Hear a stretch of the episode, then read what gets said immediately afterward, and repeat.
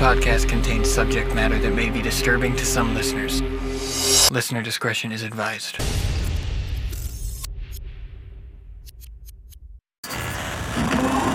Four imprints, one. One. It's time to open the door in your mind. Sit back and listen to true horror. But be careful what you allow in. Because it's time to go through, the, fog.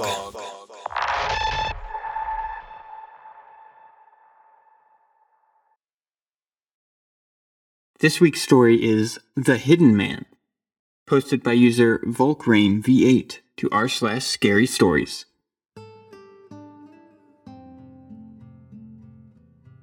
Hello, everyone. I would like to be clear that I would not like to share my name or location for safety reasons. But I will say my age because of legal reasons. I am a 26 year old male, and this story took place about three years ago when I had just turned 23. I moved into a brand new house at the time. Still, currently I am working as a CNA, certified nursing assistant, so my yearly salary is 79k.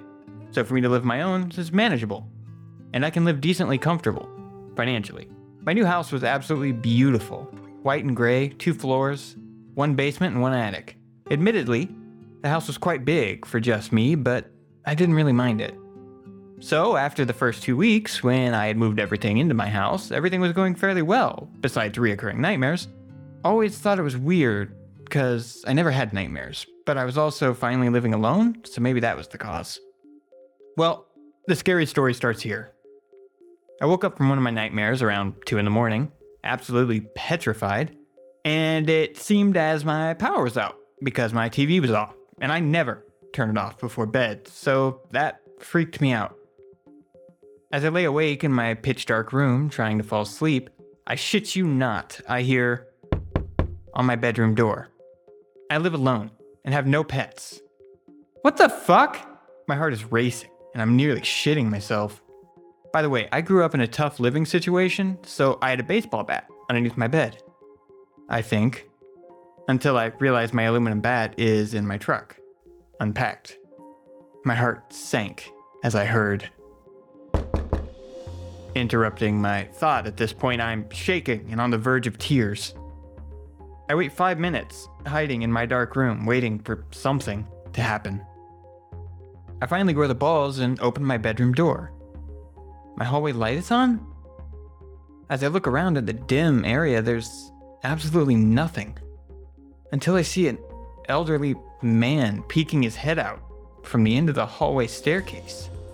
I'm not a person to get easily scared, but I fucking screamed and just froze in place. And the old man, it seemed, tried to run down my stairs, and then I heard thump, ah! crashing noises. And then the most horrific yell cry I've ever heard. I'm upstairs, literally shitting myself, locked in my bathroom, calling 911. The police arrived and had to call an ambulance because when the old man fell, he broke his tailbone and arm and probably got a concussion. The police told me the old man was in the Vietnam War and has extreme PTSD. So he thought my house was his, and he thought I was the intruder. The old man was identified as a manic dementia PTSD patient. He had a butcher's knife on him when arrested. Imagine if I opened my bedroom door that night. After that, I lived with my friends. And I only hoped the best for that suffering old man. After those few years, I still get shivers thinking about it. I never really knew what happened to the old man after because I didn't press charges. Remember, kids, lock your doors. No matter what. Through the Fog is recorded and edited by Haptic. Produced by Flyover State Park and Kevyn Kerrivan. All stories are recorded with the original author's permission or released under a Creative Commons share-alike license. For more episodes, visit throughthefogcast.com or follow fog underscore cast on Twitter. Links to both are in the show notes. You can support the show by visiting buymeacoffee.com slash throughthefog or simply by rating and reviewing on your podcatcher of choice. It's the simplest way to support independent shows like these. Whatever you decide to do, though, thank you for listening, and talk to you next week.